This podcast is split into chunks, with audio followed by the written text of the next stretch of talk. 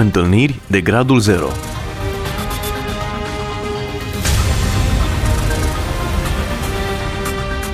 O emisiune realizată de Cristina Olariu.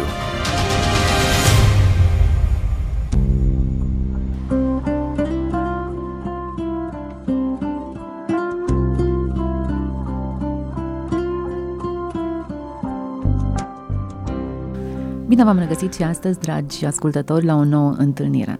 Alături de mine este un pastor, un pastor destul de cunoscut, dar în spatele poveștii cunoscute căutăm istorisiri, detalii și experiențe cu care suntem mai puțin familiarizați. Îi spunem bun venit pastorului Ionel Tuțac în studioul nostru. Bine v-am găsit! Ne oprim uh, într-un moment din trecut, pentru că în emisiunea noastră ne propunem să identificăm momente și situații în care intervenția lui Dumnezeu a fost așa de evidentă, încât nu a putut să fie confundată cu absolut nimic.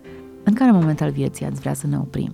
Am putea începe cu copilăria, pentru că am simțit uh, prezența lui Dumnezeu în viața mea încă din primii ani. Am crescut într-o familie de credincioși, tatăl meu a fost pastor, a slujit în perioada regimului comunist în 17 uh, biserici în același timp și îmi aduc aminte și acum că a fost un om care a dat dovadă de foarte mult devotament. În fiecare lună vizita fiecare dintre aceste biserici. De obicei pleca de acasă joi sau vineri după amiază și se întorcea luni. Călătorea de cele mai multe ori pe jos pentru că nu avea mașină, nu avea nici măcar bicicletă, dar întotdeauna făcea cu pasiune lucrarea aceasta. Absența lui de acasă nu v-a creat un sentiment de frustrare sau de nemulțumire? Nu mi-a creat acest sentiment pentru că lipsa lui de acasă a fost suplinită de mama mea. Dacă de la tata am învățat dragostea față de scriptură și unul din lucrurile cele mai frumoase era faptul că stătea mereu și mereu cu el să vorbim din Biblie, îi puneam tot felul de întrebări. Mama m-a învățat dragostea față de casa lui Dumnezeu. Mi-aduc aminte că aveam doar șapte ani în momentul în care în satul nostru a poposit pastorul Liviolah pentru trei săptămâni a stat în casa noastră și omul acesta era un om celebru. La predicile pe care el le ținea venea foarte multă lume din alte localități și am avut harul ca în bisericuța noastră să-l avem trei săptămâni, să predice cuvântul lui Dumnezeu, dar în același timp a stat în casa noastră. Lucrul acesta m-a influențat foarte mult pentru că veneau oamenii să stea de vorbă cu el, iar Liviu Olah între ora 6 și 9 dimineața avea timpul lui de părtășie cu Dumnezeu, se ruga, citea din cuvântul lui Dumnezeu, iar atunci când predica Evanghelia o făcea cu foarte multă pasiune. Mi-aduc aminte că prima bătaie pe care eu am mâncat-o în viața mea a fost de la mama mea atunci când uh, am făcut gălăgie, am deranjat în timpul unui serviciu de închinare la care predica pastorul Liviola. Mama a fost foarte marcată de faptul că fratele Liviu spunea uneori diavolul conturbă serviciile de închinare și prin intermediul copiilor. M-a scos afară din biserică, din clădirea bisericii, m-a dus pe malul râului și mi-a zis alegeți jordița care vrei de aici. Și eu am crezut că jordița cea mai potrivită pentru mine este una subțire. Nu mi-am dat seama că asta ustură cel mai tare, dar... Uh, Ați aflat atunci. Am aflat atunci. Am aflat atunci și uh, am simțit prezența lui Dumnezeu în viața mea încă din copilărie. De obicei, uh, momentul în care îl întâlnim pe Dumnezeu e un moment destul de bine marcat. Faptul că prezența lui Dumnezeu e o constantă în copilărie e un mare avantaj chiar e un avantaj. În momentul în care are loc întâlnirea aceea, în momentul acela zero de dedicare totală, e un teren bine pregătit. Cum a fost acel moment zero? Mi-aduc aminte că eram licean, frecventam Biserica Baptistă din Lugoj și deși... Biserica stă... pe care o păstoriți acum. Biserica pe care o păstoresc acum și deși în vremea respectivă era destul de complicat uh, să mergi la biserică, mai ales dacă stăteai la internatul unui, unei școli, a unui liceu. Într-o seară am sărit gardul, poarta, de la liceul Bredicianu și împreună cu un prieten de al meu am mers la biserică. Aflasem că vine la Lugoj să predice Evanghelia pastorul Ioan Ștef. Știam de la tatăl meu că în biserica din Mediaș, unde era pastor Ioan Ștef, avusese loc o trezire spirituală și am hotărât în seara aceea să risc sărind poarta și să merg la biserică. Îmi aduc și acum aminte de faptul că biserica era arhiplină, era foarte cald, dar uh, pastorul Ștef a ținut o predică despre judecata din ziua de apoi. Aș vrea să spun că această temă pe mine mă cerceta foarte mult pentru că în timp ce eram copil, mergeam cu părinții mei la diferite servicii de priveghi, iar una din cântările pe care o cântau la priveghi era o cântare care spunea iar ziua cea mare groaznică va fi, când toate popoarele vor sta la judecată, părinți de copii se vor despărți pentru vecii vecilor. Și cântarea aceasta m-a marcat foarte mult, îmi puneam întrebarea ce se va întâmpla dacă uh, la finalul vieții mele de pe pământul acesta nu voi fi credincios, nu voi fi împăcat cu Dumnezeu. Uh, mesajul pastorului Ioan Ștef a venit exact în direcția aceasta. Nu mi-aduc aminte de toate detaliile din seara respectivă, de toate cuvintele din predica lui, dar mi-aduc aminte că Dumnezeu m-a determinat în seara aceea să înțeleg că nu este suficient să mă nasc într-o familie creștină, ci trebuie să încep o aventură a credinței cu Dumnezeu. Și în seara aceea am hotărât să fac o schimbare dramatică, totală în viața mea. Uh, țin minte și acum că pastorul Ștef spunea, nu contează dacă te-ai născut sau nu într-o familie de credincioși. Important este ca tu să devii copil al lui Dumnezeu. Și seara respectivă a fost seara care m-a determinat să mă întorc la Dumnezeu din toată inima mea. S-a schimbat ceva semnificativ? Da, s-au schimbat multe lucruri. În primul rând, uh, nu mai priveam biserica doar ca pe un loc în care merg să recit poezii sau să răspund la întrebările de școală duminicală, ci priveam uh, biserica, sala de închinare din satul nostru, ca un loc al întâlnirii mele cu Dumnezeu, ca un loc în care se vede slava lui Dumnezeu. Apoi, un al doilea lucru, am înțeles că nu mai trebuie să citesc Biblia ca pe o carte de cultură generală, ci trebuie să citesc Biblia ca pe o scrisoare de dragoste din partea lui Dumnezeu. Apoi am înțeles că trebuie să fac uh, fapte bune, nu pentru că asta ar scoate în evidență moralitatea sau spiritualitatea mea, ci pentru că asta scoate în evidență noua mea natură pe care am primit-o prin Isus Hristos. Desigur că prima schimbare pe care au văzut-o în viața mea a fost din partea părinților mei și apoi din partea colegilor de școală. Din acea zi, părinții mei m-au văzut mult mai apropiat de Scriptură, de Cuvântul lui Dumnezeu, dar și colegii de școală și-au dat seama că ceva s-a schimbat. Acum, unul din lucrurile pe care mi le-am dorit a fost ca să fac actul acesta al botezului în biserica din satul meu natal, care nu avea baptistier, sau în biserica din Făget. Eram legat de biserica din Făget pentru că Acolo am învățat pentru prima dată să cânt la harmoniu. Era un bătrân, fratele Ioan Roman, care știa uh, muzică și ne-a luat pe noi copiii din satele din prejurul Făgetului să facă ore de muzică. Prima cântare pe care am învățat-o a fost cântarea O scumpă zi când te-am primit, Iisuse Salvatorul meu. Ei, uh, cântarea aceasta uh, am învățat-o foarte bine și uh, nu mi-am dat seama atunci că de fapt este una din cântările care avea să marcheze pentru totdeauna adolescența și copilăria mea. Pentru că nu se organizau botezuri așa de des cum se organizează acum, a trebuit să plec în armată. Dar înainte de a pleca din, în armată, am avut parte de o experiență foarte interesantă în timpul liceului. Nu mi-a plăcut fizica. Am considerat întotdeauna fizica o materie foarte grea. Aveam o profesoară, îi țin minte numele și acum, Cornelia, care venea în clasă, arunca întotdeauna catalogul pe masă și apoi spunea, ia să vedem pe cine cade norocul în această zi.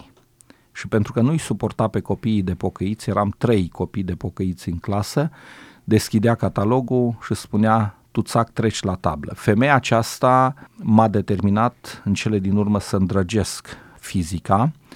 Am participat chiar la o olimpiadă de fizică unde am câștigat o mențiune pe țară și apoi am dat la universitate, la facultatea de matematică fizică. Din uh, fericire pentru mine, aș vrea să vă spun că am căzut al doilea. Din fericire. Spun din fericire pentru că visul meu a fost acela de a deveni cercetător în domeniul fizicii nucleare. După examenul respectiv am plecat în armată și am ajuns în armată în Oradea. Aici am avut parte de experiențe inedite pentru că am stat vreo două săptămâni, iar apoi am fost trimiși cu toții la munci agricole, ne-am reîntors în unitate, am depus jurământul, iar în unitatea respectivă comandantul de batalion era un major cu numele Popovici, iar comandantul de companie era un locotenent cu numele Moroianu. Moroianu era un tip foarte dur, era un mare bețiv, dar omul acesta eh, era un foarte bun psiholog, își dădea seama de valoarea oamenilor și țin minte și acum că s-a întâmplat un lucru interesant. Într-o zi a venit și mi-a zis tu împreună cu Gigi, un alt coleg din Arad, mergeți în magazie și nu plecați din magazie decât atunci când vin eu după voi. N-am știut de ce ne-a pus în magazia respectivă. În uh, momentul în care, în momentul în care am auzit că toți soldații sunt chemați pe platou și eram la UME 01326 eram 2700 de soldați. N-am uitat, n-am uitat, sunt lucruri care te influențează pentru totdeauna. Uh, în momentul în care ne-am dat seama că toți ceilalți sunt chemați pe platou, am înțeles că se întâmplă ceva special. În ziua respectivă, peste 2000 de soldați au plecat la munci la canal.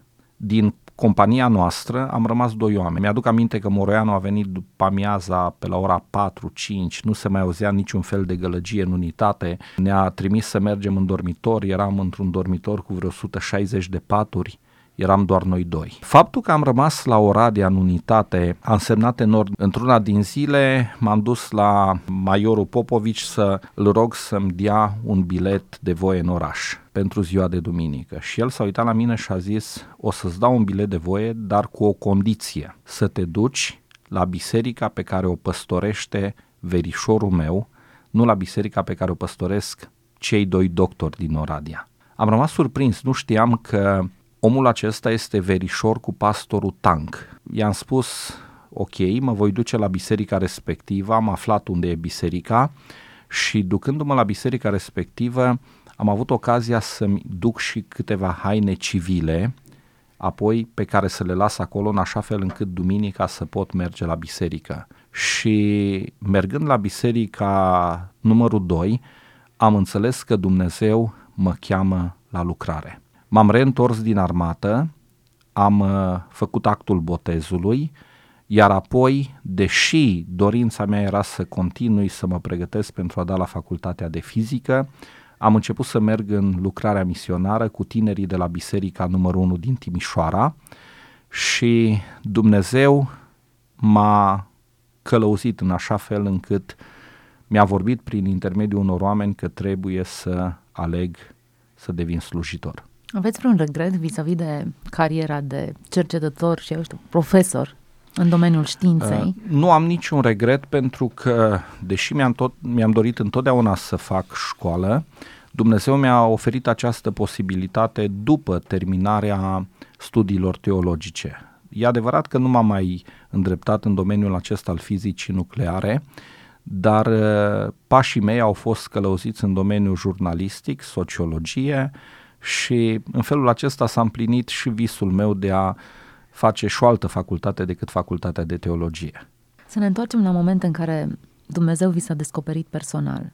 Au fost experiențe prin care în primă fază ați înțeles că are o chemare specială, iar ulterior această chemare s-a ramificat în multe alte domenii. Aș vrea să ne povestiți puțin de modul în care Dumnezeu vi s-a descoperit în anii maturității. Undeva pe la vârsta de 13-14 ani, în biserica din satul meu era un diacon, numele lui a fost Ioan Mureșan. A fost omul care ne-a încurajat pe noi, copiii de acolo, să facem ceva pentru Dumnezeu. Mi-aduc aminte și acum că într-o duminică la prânz a venit la mine și a zis de seară trebuie să predici. Și eu am zis cum să predic pentru că nu sunt botezat. Nu doar că nu sunt botezat, dar ce pot să vă învăț eu, un copil, pe voi? Și omul acesta s-a uitat la mine și a zis, tu aparții lui Hristos. De seară trebuie să predici. M-am gândit eu că cel mai bun text de predică este cel din Geneza cu potopul lui Noe. Și mi-am pregătit o predică despre potopul lui Noe și în seara respectivă predica mea a fost un potop de cuvinte. Uh, la finalul uh, acelei predici de vreo 10 minute sau cât am predicat eu, am spus niciodată nu voi mai predica Evanghelia. Însă fratele Mureșan a continuat să mă încurajeze, bucuria mea, dar și emoția mea a fost că în seara respectivă tata a venit și el pentru serviciu de închinare din biserica din satul meu. Uh, de obicei venea seara mai târziu, se întorcea seara pe la ora 10. De data aceasta a venit cu trenul de ora 6. Când am terminat predica și m-am dus acasă, tata m-a îmbrățișat, țin minte lucrul acesta așa cum și-a spus, ai predicat foarte bine. Vreau să-ți fac o singură sugestie, o singură corecție. Întotdeauna când predici, să nu mai folosești numele Isus să spui Domnul Isus pentru că nu ai fost coleg de școală, coleg de bancă cu Fiul lui Dumnezeu. Ei, lucrul acesta mi-a rămas întipărit pentru totdeauna în minte. Mi-aduc aminte și acum că odată stăteam pe prispa casei și tata și fratele Mureșan stăteau de vorbă, vorbeau despre viitorul bisericii, oamenii din sat spuneau că în curând Biserica Baptistă se va închide, eram copil, 13-14 ani când am auzit aceste cuvinte, spuneau lucrul acesta pentru că vremurile erau de așa natură, erau vremuri grele. Aș vrea să vă spun că anii au trecut. În 2009, biserica din satul meu a împlinit 100 de ani de existență. Nu doar că am împlinit 100 de ani de existență, ci în anul 2010, la un an după centenar, Dumnezeu mi-a dat ocazia ca în două luni de zile să văd o nouă clădire ridicată spre slava lui Dumnezeu în satul meu natal.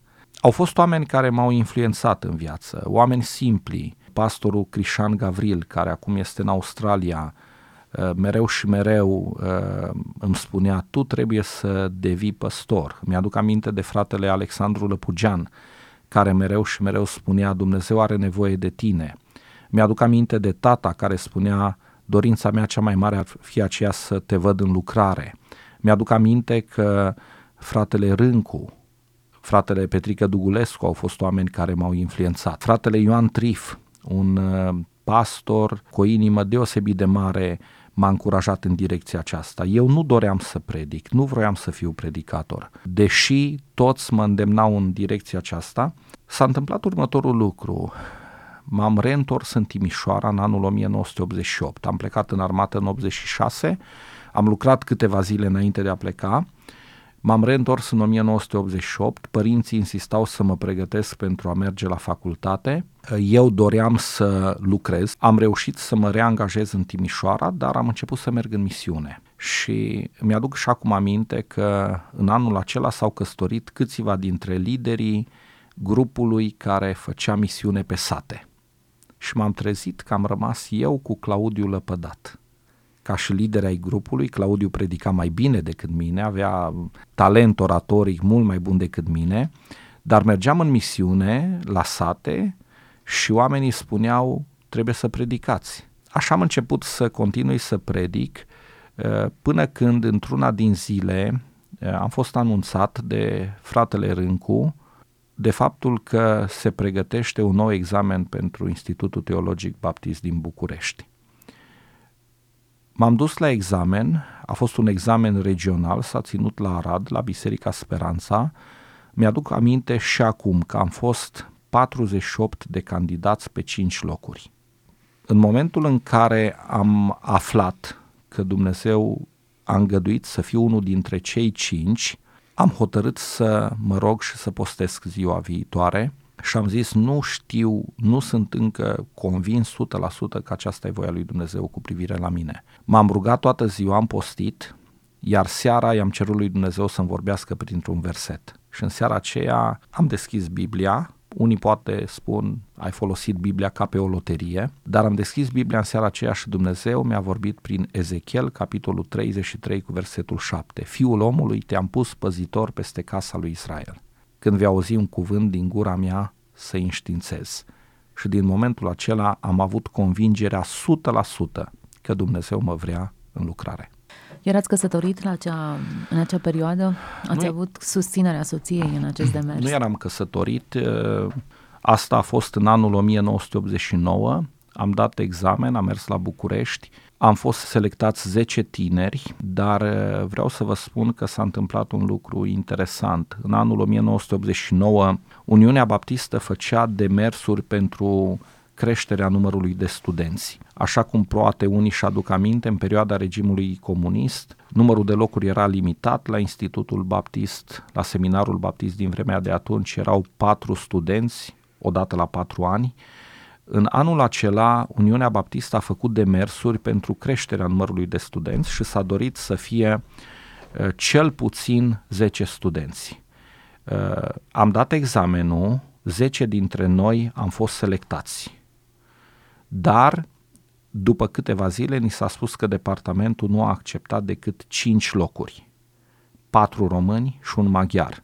Am fost sunat, am fost căutat de, fr- de către fratele Talpoș, cel care era directorul seminarului și mi-a spus am hotărât să îi luăm pe cei care sunt mai înaintați în vârstă, tu ești încă tânăr. Așa că am avut, de exemplu, colegi pe Iosif Covaci care avea uh, când a terminat seminarul avea 33 de ani, eu aveam 25, era cu 8 ani mai mare decât mine, Daniel Bărnuț, care era căsătorit și alții, ne-au spus, ați fost admiși, dar departamentul nu a acceptat acest lucru. A venit Revoluția, am fost și eu participant activ la Revoluție și sunt martor în direcția aceasta, deși niciodată nu am încercat să-mi iau certificat de revoluționar, dar în ultimele zile ale anului 1989, după căderea regimului comunist, în data de 28 sau 29 decembrie, am fost din nou căutat, am fost sunat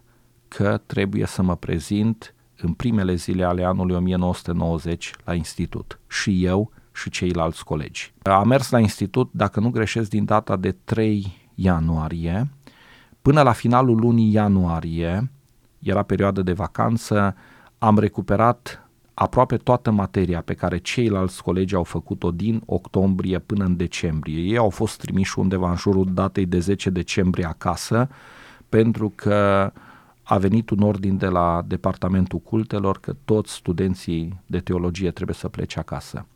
Și în felul acesta, când s-au reîntors ceilalți colegi, am reînceput cursurile, am dat examenele împreună cu ei și apoi am continuat uh, cursurile.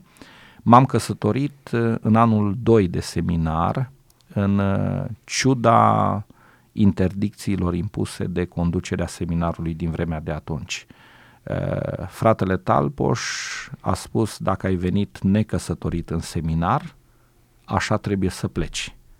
Preocuparea ta principală ar trebui să fie pregătirea pentru lucrare, nu căsătoria. Eu discutam cu o fată din Timișoara din anul 1989. Am considerat că nu trebuie să o țin încurcată, trebuie să iau o decizie și vreau să vă spun că Dumnezeu m-a binecuvântat cu o soție, cred eu, potrivită pentru mine. Și spun lucrul acesta pentru că fratele Ioan Trif a venit la mine într-o zi, deja eram implicat în lucrare și a zis, știu o fată foarte bună pentru tine și când mi-a spus despre soția mea, am zis, dar de ce credeți că e foarte bună? Și a zis, fata asta a trecut prin încercări în viață, a rămas orfană la vârsta de 12 ani. Este o fată harnică, o fată care muncește foarte mult. Și în 1991 ne-am căsătorit, în data de 11 august. Mi-aduc și acum aminte că la nunta mea au fost mulți colegi, mulți predicatori, fratele Petrică Dugulescu a avut uh, predica de bază, el ne-a și cununat, iar Mihaela Oancea a fost cea care a cântat la nunta noastră. Frumos. Cred că în mare parte nu ați fi reușit să faceți nimic din lucrare dacă nu ați fi avut o susținere acasă și că Dumnezeu pur și simplu împletește destinele a doi oameni care pot să lucreze, să slujească împreună în direcția asta. Spuneți-ne câteva momente în care l-ați văzut pe Dumnezeu implicat prin familie. Vreau să spun că următorii ani de seminar, anul 3 și anul 4, Am fost susținut financiar de soția mea care lucra la CEC în perioada respectivă. Mă ajutau și părinții, dar în limita posibilităților, însă soția mea a fost de un real folos în perioada respectivă. La câtva timp după ce ne-am căsătorit, uh, soția mea mi-a spus am venit de la medic și vreau să-ți dau o veste tristă. Vestea este că medicul mi-a spus că sunt șanse foarte mici ca eu să am copii. Ne-am rugat și am crezut întotdeauna că Dumnezeul nostru este un Dumnezeu al minunilor. În anul 1993, în data de 1 august, am fost ales ca păstor al Bisericii Baptiste Harul din Lugoj, biserică în care m-am întors la Dumnezeu, biserică pe care o păstoresc și astăzi.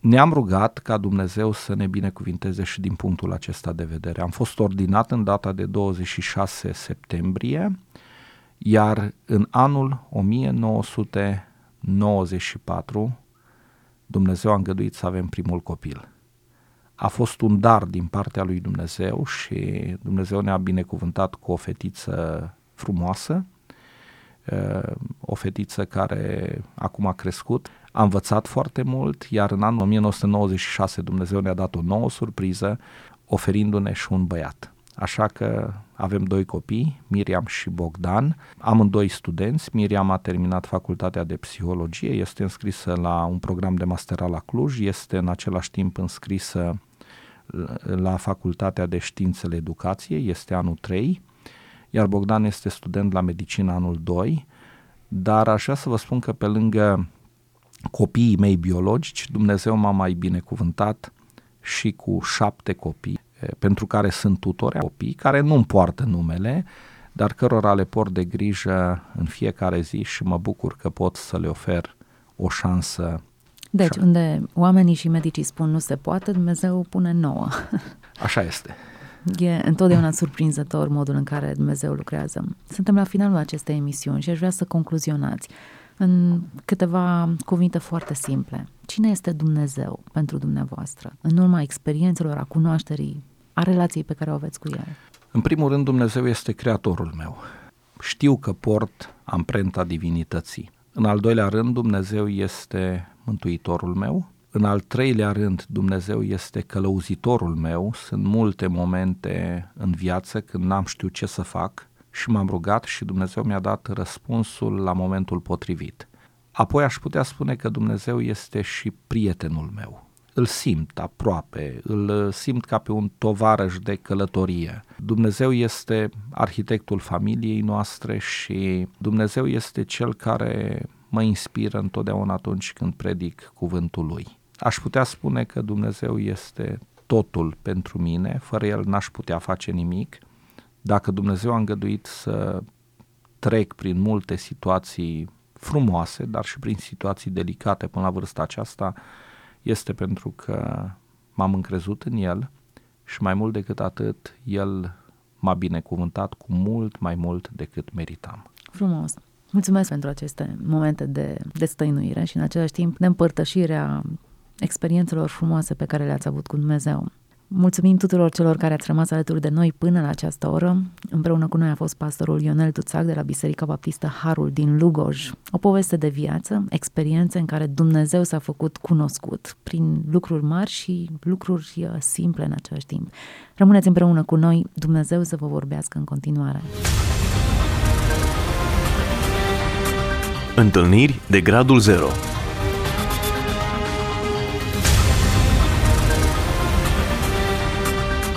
O emisiune realizată de Cristina Olariu.